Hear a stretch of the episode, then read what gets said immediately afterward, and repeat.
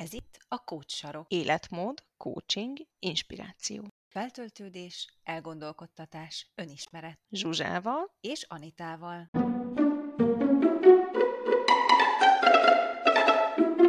Sziasztok! Sziasztok! Ez itt a podcastunk második epizódja. Bemutatkozásunkat követően arra gondoltunk, hogy arról beszélnénk nektek ezen alkalommal, hogy mi is az a coaching. Igen, mert ugye annyira nem evidens, főleg így hazánkban, amikor azt mondjuk valakinek, hogy mi kócsok vagyunk, coachinggal foglalkozunk, akkor azért olyan kíváncsi tekintetekkel szoktunk találkozni, hogy de hát mit csinál egy coach? Te mikor találkoztál egyébként először ezzel, Zsuzsa? Emlékszem, hogy egy közös barátnőnk, neki igazából a barátnője volt az, aki a no coachként dolgozott. Ő business coachinggal foglalkozik egy cégnél, és hát annak idején én valami tátott szájjal hallgattam azt, hogy de jó ég vannak olyan munkáltatók, akik erre fölvesznek egy embert, hogy így a saját munkavállalóiknak a, a lelki dolgaival foglalkozzon, és segítsen nekik az elakadásaik kezelésében. Tehát nekem ez volt az első benyomásom így a coachingról. Igen, erre én is emlékszem, és tisztán emlékszem, hogy ez körülbelül egy olyan, nem is tudom, 15 éve lehetett, vagy 10 éve, fogalmam sincs már, hogy ő azt mesélte nekünk, hogy ő azért felel, hogy a munkavállalók, illetve a kollégák jól érezzék magukat a munkahelyen. És igen, én is elképedve néztem, hogy azt a mindenét, micsoda fejlett nyugat, igen, szóval így találkoztam én is. Aztán képzeld el, hogy én amikor mediátor képzésre jártam, még azért több évvel ezelőtt, ez az Umátum KFT egyébként, aminek a, a képzésére jártam, és akkor ezen a mediátor képzésen az oktatónk beharangozta, hogy lehet coach képzésre is jelentkezni. Na és akkor volt az, hogy összeállt a fejemben, hogy jé, ez, az, ez a fogalom ismerős nekem, tudom mi az a coaching, vagy hogy úgy sejtem mi az a coaching, és akkor elkezdtem komolyabban utána olvasni, hogy pontosan miről szól ez, de akkor még én nem éreztem magamban az erőt, meg a lelkesedést, valahogy úgy nem nagyon tudtam ezt hova tenni, nem volt ennek egy lába, ez olyan elméleti síkon maradt. És azt hiszem, hogy ennek az is lehet az oka, hogy valahogy ez nem épült be a mi kultúránkba, vagy nem tudom, én ezt tapasztalom legalábbis így, így elég széles körben, hogy ez egy luxusnak számít még a mai napig is, és, és még kicsit még az is egyébként, hogyha pszichológushoz jár valaki, az luxus is, meg kicsit ciki is, hogyha meg valaki coachhoz jár, az meg csak luxus, de most már kezd egyre trendibb lenni. Igen, így ahogy mesélted, az jutott nekem is eszembe, hogy úgy komolyabban, én meg tőled hallottam utána, ugye, amikor itt a mediátor képzés során te ezen elkezdtél gondolkodni, hogy erre a kócsképzésre is jelentkezze, de mégis később ugye én voltam az kettőnk közül, aki így, nem mondjuk csak pár hónappal, de korábban belevágtam ebbe, és az jutott eszembe, hogy a legelején nekem ez sem volt tiszta, hogy, ahogy említettem a legelőször, hogy hogy ugye itt nem csak a biznisz világáról, meg a vállalkozások köréről lehet szó, bár ugye hazánkban is ott jelent meg, elsősorban így multik hozták be ezt a, ezt a vonalat, meg ezt a,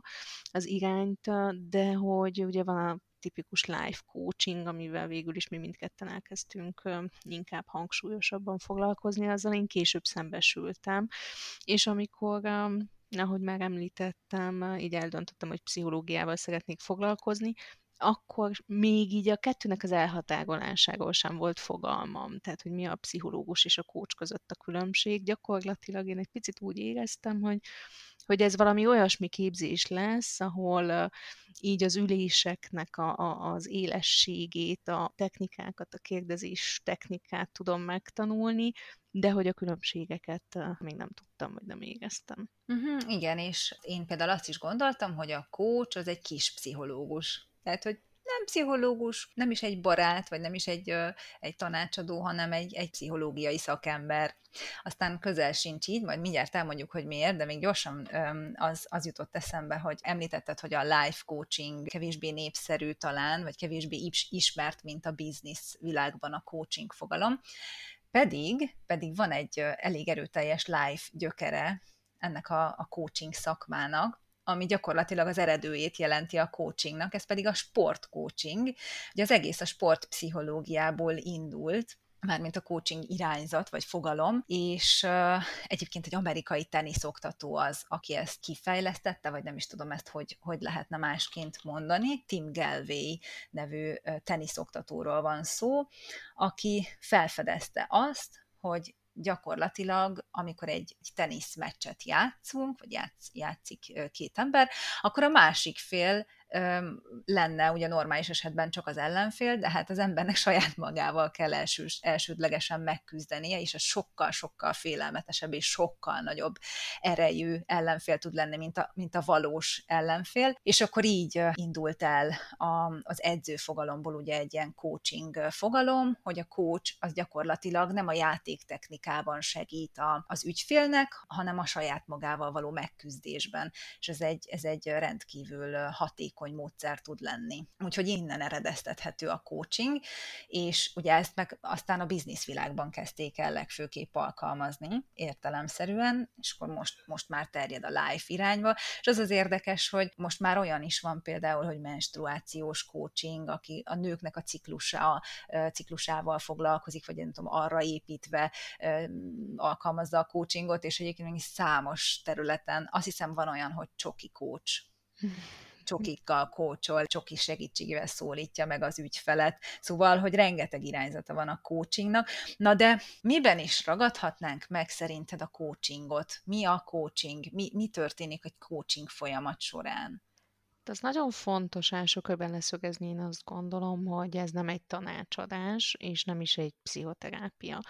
Ugye az, hogy nem tanácsadás, az azt jelenti, hogy a coachnak nem feladata, hogy ő egy ilyen megmondó ember legyen, nem feladata, sőt, úgymond tilos is számára az, hogy javaslatokat tegyen az ügyfelének, akit egyébként úgy hívunk, hogy coachy, így az angol fogalomból kiindulva,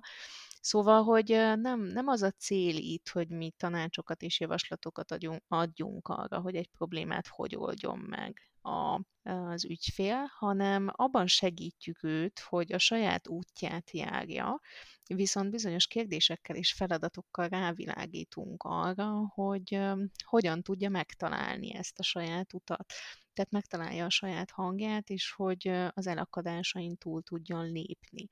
Sokan fordulnak hozzánk egyébként ennek ellenére olyan kérdéssel, hogy de hát mondjuk meg egy, egy adott témában, mondjuk most mondok egy, egy nagyon egyszerű, de mégis általános problémát, mondjuk egy párkapcsolati dilemmában, hogy akkor ő mit csináljon, hogyan tovább, mit tegyen, mit lépjen, és hát ezeket, ezeket vissza kell utasítanunk. De tény az, hogy más szinten, vagy más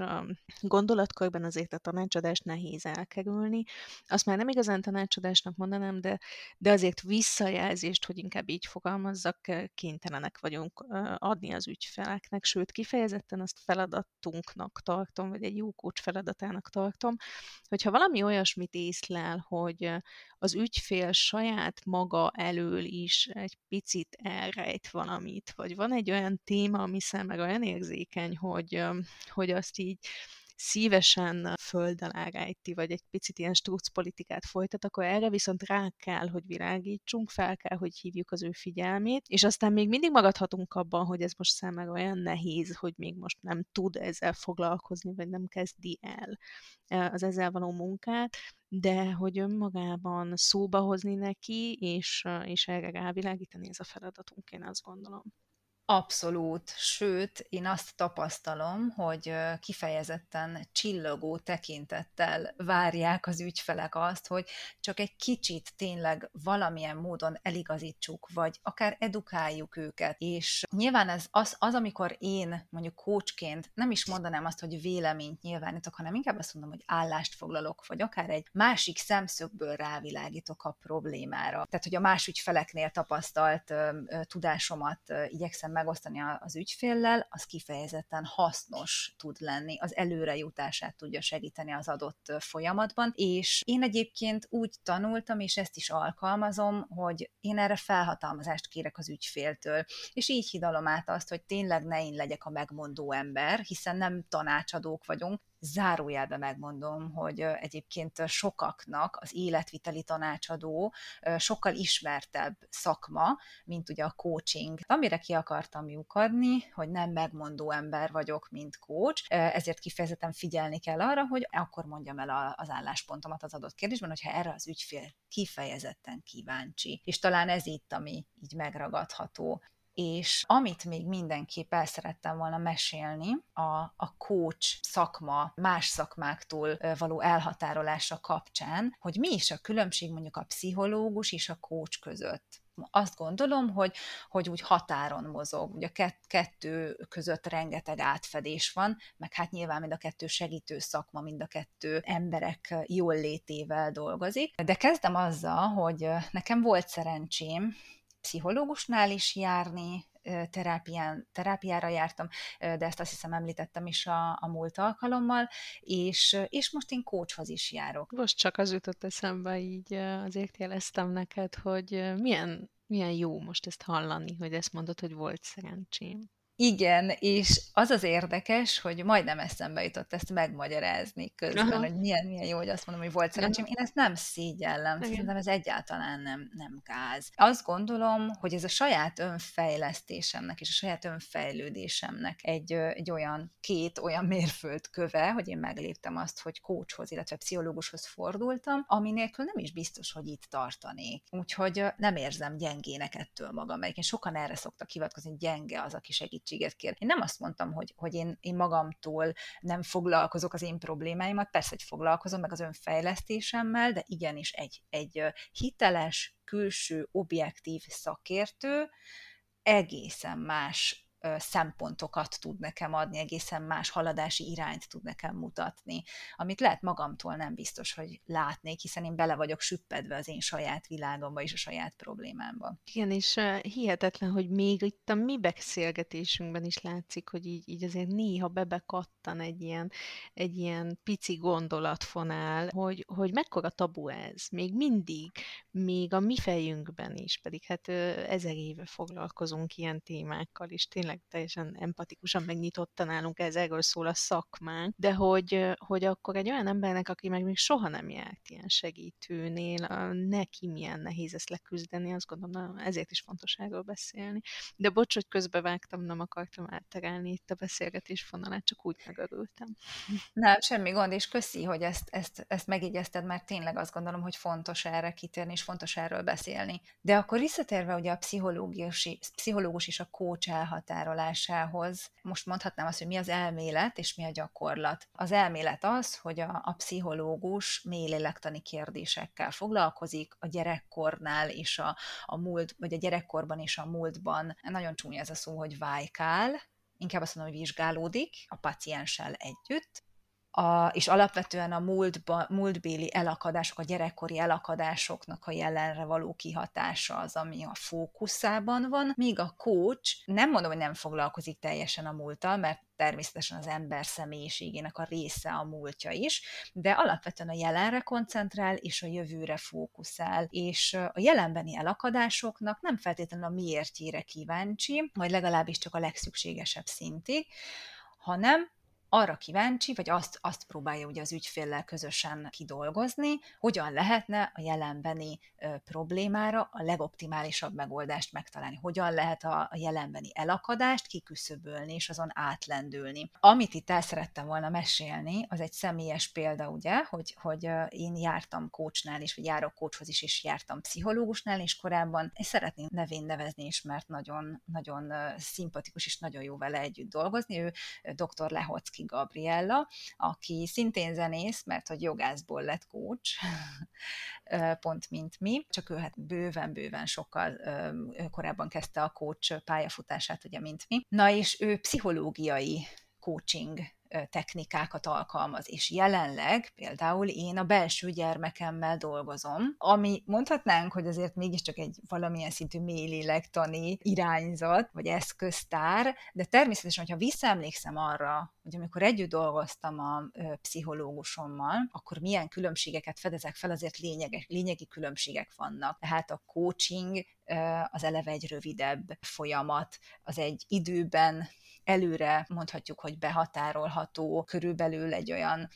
fél éves időtartamot lefedő folyamat, míg mondjuk egy pszichoterápia az én esetemben egy év volt, de lehet, hogy van akinek három év, van akinek tíz év. Mert ugye a múltbeli elakadásokra fókuszálni, azokat kigyomlálni, azokat előhívni különféle technikákkal, és azokat a jelenben, vagy azoknak a következményeit a jelenben feldolgozni, sokkal-sokkal hosszabb idő. És ezért talán, talán egy picit bizonyos kérdésekben hatékonyabbnak gondolom a coaching eszközöket, és ezért van az valószínűleg, hogy sok pszichológus coaching eszközökkel is dolgozik, tehát vegyíti a kettőt, valószínűleg te is majd ilyen pszichológus leszel, hogy vegyíted a kettőt, mert hogy a coaching eszköztár az, ami aktuálisabban, gyorsabban tud megoldást nyújtani, de természetesen nem biztos, hogy kiderül, hogy, hogy mi volt az adott elakadásnak a gyermekkori eredője. Igen, abszolút. Nekem itt két dolog jutott eszembe közben, ahogy erről meséltél. Az egyik az az, hogy az az érdekes, hogy bár ugye a coaching azt, azt, azt nagyon élesen a pszichoterápiától áll, lehet különíteni abban a tekintetben, hogy más eszközei, más technikái vannak egy pszichológusnak,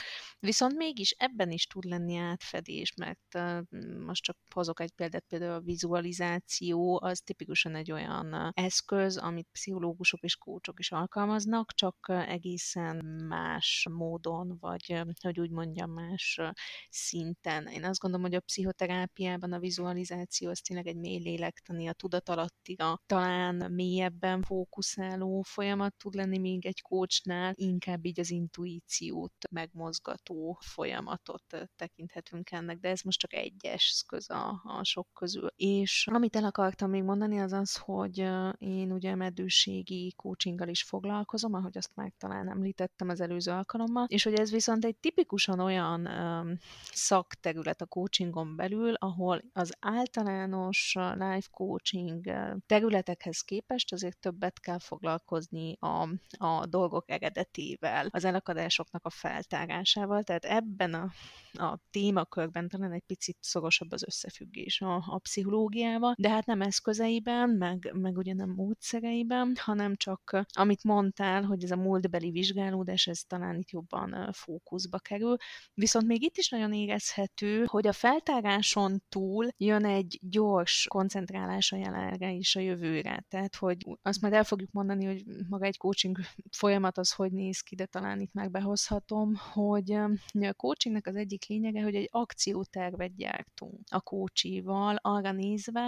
hogy ő a célját, ha már megfogalmaztuk, mert hogy ez is egy első lépés, hogy megfogalmazzunk egy közös célt, hogyha ez a cél ez megfogalmazódott, hogy ő milyen lépésekben fogja ezt elérni. És akkor itt részlépéseket, részcélokat határozunk meg, illetve a belső akadályokat, feltárjuk azt is, hogy milyen külső akadályozó tényezők lehetnek, amik majd esetleg a, az akcióterv megvalósításában őt gátolni fogják, és ha ez is megvan, akkor megkeressük a megoldásokat, valamint a jutalmakat építünk be ebbe a rendszerbe. Tehát alapvetően ugye így néz ki ez a folyamat. Meg hát ugye a legfontosabb, hogy nem csak az akadályokat kutatjuk, hanem az erőforrásokat. Az ügyfélnek a meglévő belső erőforrásait, jellemvonásait, a, a külső erőforrásait is, tehát ugye a szövetségeseit, a lehetséges segítőit is számba vesszük, pontosan azért, hogy az ügyfél lássa, hogy, hogy milyen eszközökkel bír ahhoz,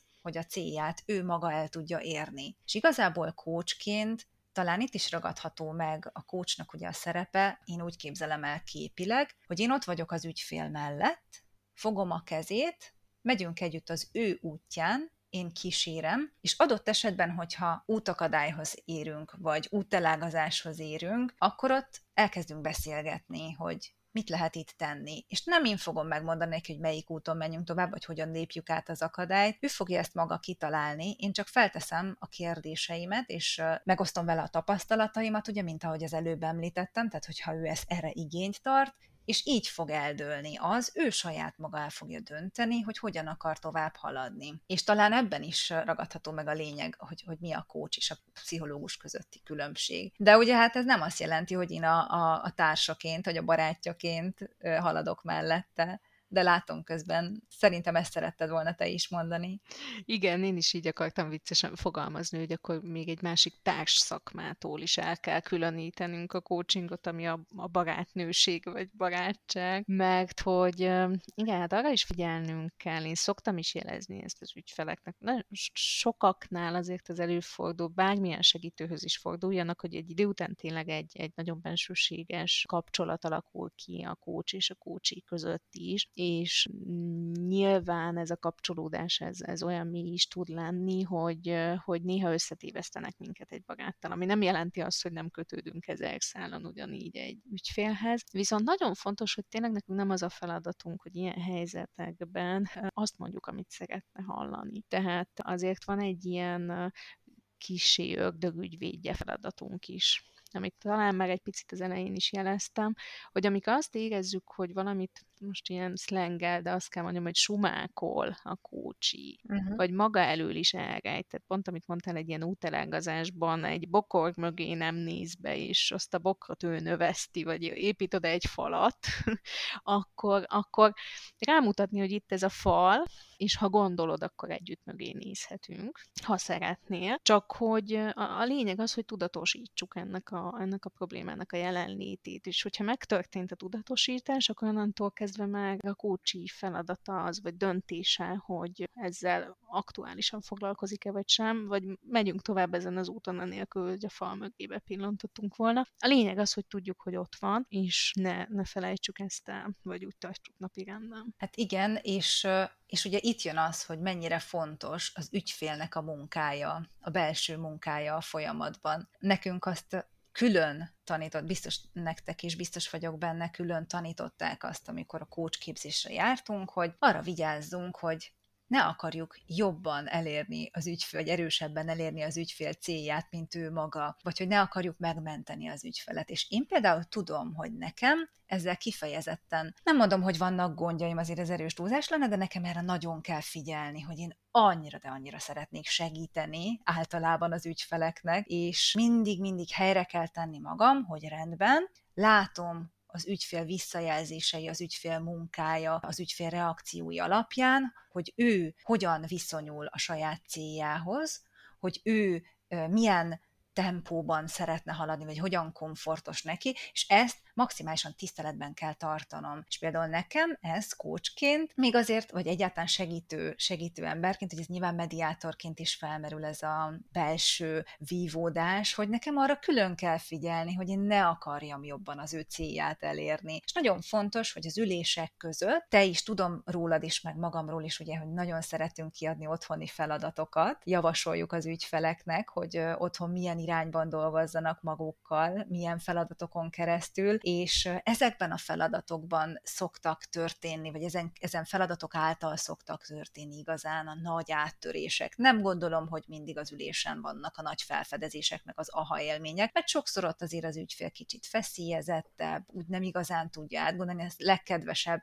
vagy hogy a legkedvencebb reakcióm az, amikor kérdezek valamit, valami személyes példát, és azt mondja az ügyfél, hogy egy másodperc gondolkodás után, hogy hát nem tudom, hát nem emlékszem, és akkor pontosan tudom, hogy semmi baj nincs ezzel, én is valószínűleg az ő helyében így reagálnék, otthon nyugiban, kényelmesebben jobban át tudja gondolni, és jobban tud magával foglalkozni. Hát ezért szokták azt mondani, hogy két ülés között történnek sokszor az igazán lényeges dolgok. És ez is a coaching eszköztárához tartozik, hogy önismereti feladatokon keresztül igyekszünk az ügyfelet segíteni az útján. Igen, ez tényleg így van, viszont megmondom őszintén, most az jutott eszem, hogy én nagyon sokszor kihasználom azért ezt a légkört, amit itt említettél, hogy, hogy szegény ügyfél, most így fogalmazok. Azért van egy olyan helyzetben, picit azt érzi, mint hogyha ha ő egy ilyen, hát most ez, ez talán túl erős kifejezés, hogy egy autoritással szemben ülne, de hogy egy kényszer helyzetben van, hogy neki az én kérdéseimre mindenképpen választ kell adnia. És hát most idézőjelben mondom, hogy kiszoktam ezeket használni, nyilván ez az ügyfél előre lépését és haladását szolgálja, mert nagyon sok olyan feladattípus van, amikor mondjuk adok egy időkorlátot, kérdezek egy konkrétat, és ilyen esetekben jönnek a válaszok maguktól, pont ügyfeleknek a megfelelési kényszeréből motiváltan, de hogy lehet, hogy ezek olyan kérdések, amin, hogyha ő otthon, nem tudom, napokat ülne e fölött, akkor sem jönne egy válasz. Egy ilyen helyzetben pedig kihozza valahogy így, így tényleg ez az edző, idézőjelbe tett edző szerep, így a kócsiból a válaszokat, szóval ez nagyon nagy erejű szokott lenni ezek az ilyen rákérdezős feladatok, és hát majd a következő adásunkban beszélünk a coaching technikákról, a kreatív technikáként tudom, hogy mindkettőnknek nagy kedvenceink, amik itt tényleg intuícióra is hatnak, meg tehát az az, ami így még nagyon sok mély dolgot ki tud hozni. És amit még meg akartam említeni, miközben így meséltél, hogy ha már a témák ugye felmerültek, ugye a live coaching területen belül én említettem, hogy a medőségi coachinggal foglalkozom speciálisan, specializáltan, viszont hát annak is úgymond egy alapját képezi az önismeret, a stresszkezelés és a kommunikáció, amivel ugye te is nap mint nap foglalkozol az ügyfeleid esetében. Bizony, gyakorlatilag azt kell, hogy mondjam, hogy a témák nagy része, vagy inkább úgy mondom, a problémák nagy része önismereti elakadásokhoz és, és problémákhoz vezethető vissza. És ez nagyon érdekes, mert akár a, a legegyszerűbbnek tűnő, egyetlen konkrét problémával hozzám forduló ügyfélnél is valahogy mindig visszavezethető az egész elakadás egy önismereti vagy önbizalmi kérdésre. És ez nagyon izgalmas, hogy valahogy ez, ez mindent átsző ez a terület, és, és azt gondolom, hogy ez talán az egyik legfontosabb területe a life coachingnak, hogy hogyan legyen önbizalmunk, hogyan szeressük jobban magunkat, egyáltalán hogyan szeressük, hogyan tanuljuk megszeretni magunkat, aztán hogyan ismerjük el saját magunkat, hogyan fedezzük fel a saját sikereinket, és ezek olyan egyszerű alapdolgok lennének a mindennapi életünkben, de egyáltalán nem azok, és nem evidensek. Főleg egyébként a mostani nehéz időszakban kifejezetten azt tapasztalom, hogy egyre nehezebb valahogy az, az embereknek, meg az ügyfeleknek is saját magukkal komfortosan lenni, saját magukat jobban elfogadni, harmóniában lenni egy gondolat csak így az önszeretet, önismeret témaköréhez, hogy az önazonosságnak, a ki vagyok én kérdésre a válasz megtalálásának van még ugyanilyen nagy fontossága, és ott meg ugye az a dolog pikantériája, hogy ez, ez nem egy állandósult dolog, hanem ez egy dinamikus folyamat, mert ki vagyok én, az, az napról napra tud változni. Tehát, hogy ez ebben a szép, hogy ez az önismereti témakör, ez egyébként egy ilyen élethosszig tartó út, és hát ezen kísérjük mi az ügyfeleket.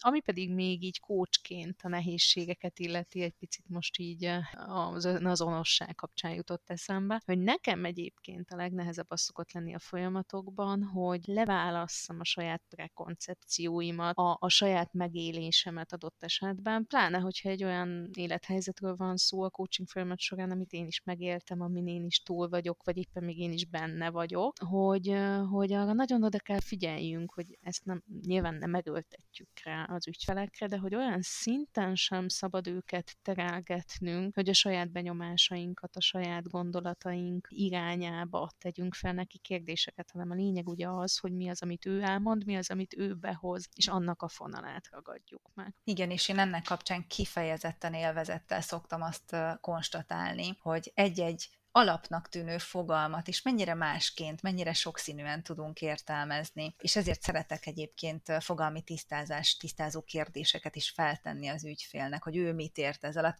Ezt nem csak én szeretem, ez alapvetően egy ilyen coaching kérdés típus, hogy ő mit ért ez alatt, ő mit gondol ennek, és annyira izgalmas válaszok szoktak születni amit még ide sorolnék, az a szerepeink az életben, akár szerepkonfliktusaink, akár a szerep harmónia kérdése. Ugye ezerféle szerep létezik egy ember életében, egy, egy átlag életben azért minimum három-négy szerepben biztos, hogy jelen vagyunk, és sokszor ezt nem is realizáljuk egyébként, hogy ezek, ezek a szerepek eltérő viselkedésmóddal eltérő élethelyzetekkel, eltérő szemlélettel járnak, és ezekben sokszor hasznos egy picit mindegyikbe ugye más-más hozzáállást bevinni, vagy más-más magatartást tanúsítani, és ez is nagyon érdekes tud lenni, hogy ebben hogyan tudjuk megtalálni az egyensúlyt, és ez is egy klasszikus és nagyon szép coaching téma. De hogyha már ugye a coaching témákat vesszük alapul,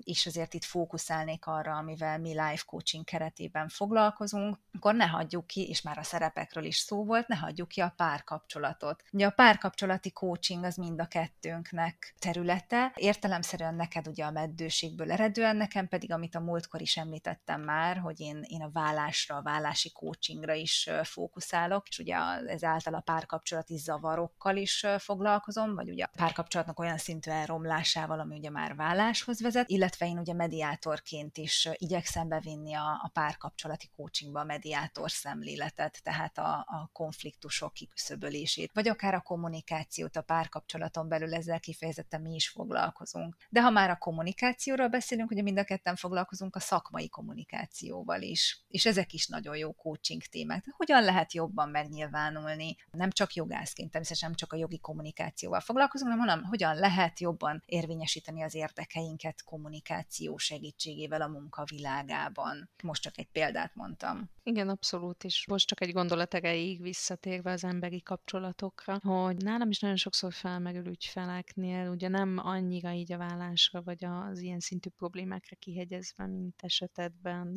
hangsúlyosabban, hanem így élettársi kapcsolatnál, házasságnál, így a hosszú távú kapcsolatoknak egyébként ez a, ez a, ez a mindennapi, hétköznapok szőkeségével való foglalkozás, vagy az azon való dolgozás, hogy, hogy akkor ezt hogy lehet újra a, a régi impulzusokat visszahozni, hogyan lehet felfrissíteni egy párkapcsolatot. És az emberi kapcsolatokon belül még azért a barátságok is ugyanilyen területet alkothatnak, uh-huh. vagy szülőkkel, testvérekkel, rokonokkal való kapcsolatok is. Tehát, hogy nem, nem célzottan csak a párkapcsolatról beszélhetünk. Igen, és azt gondolom, hogy még, még ragozhatnánk, hogy milyen life coaching témákkal foglalkozunk, de talán nem is szükséges, hogy ezért a Facebook oldalunkon, illetve az Instagram oldalon is azért sok mindent megosztunk ezekben a témákban. Life coaching mellett természetesen foglalkozunk olyan kérdésekkel is, hogy, vagy főleg elsősorban én foglalkozom olyan kérdéssel is, hogy ha valaki visz egy vállalkozást, akkor hogyan tudja fenntartani a saját motivációját tartósan, hogyan tud az idejével gazdálkodni. Sőt, ez life coachingban is tipikus téma tudom mindkettőnknél, és megjegyzem a saját életünkben is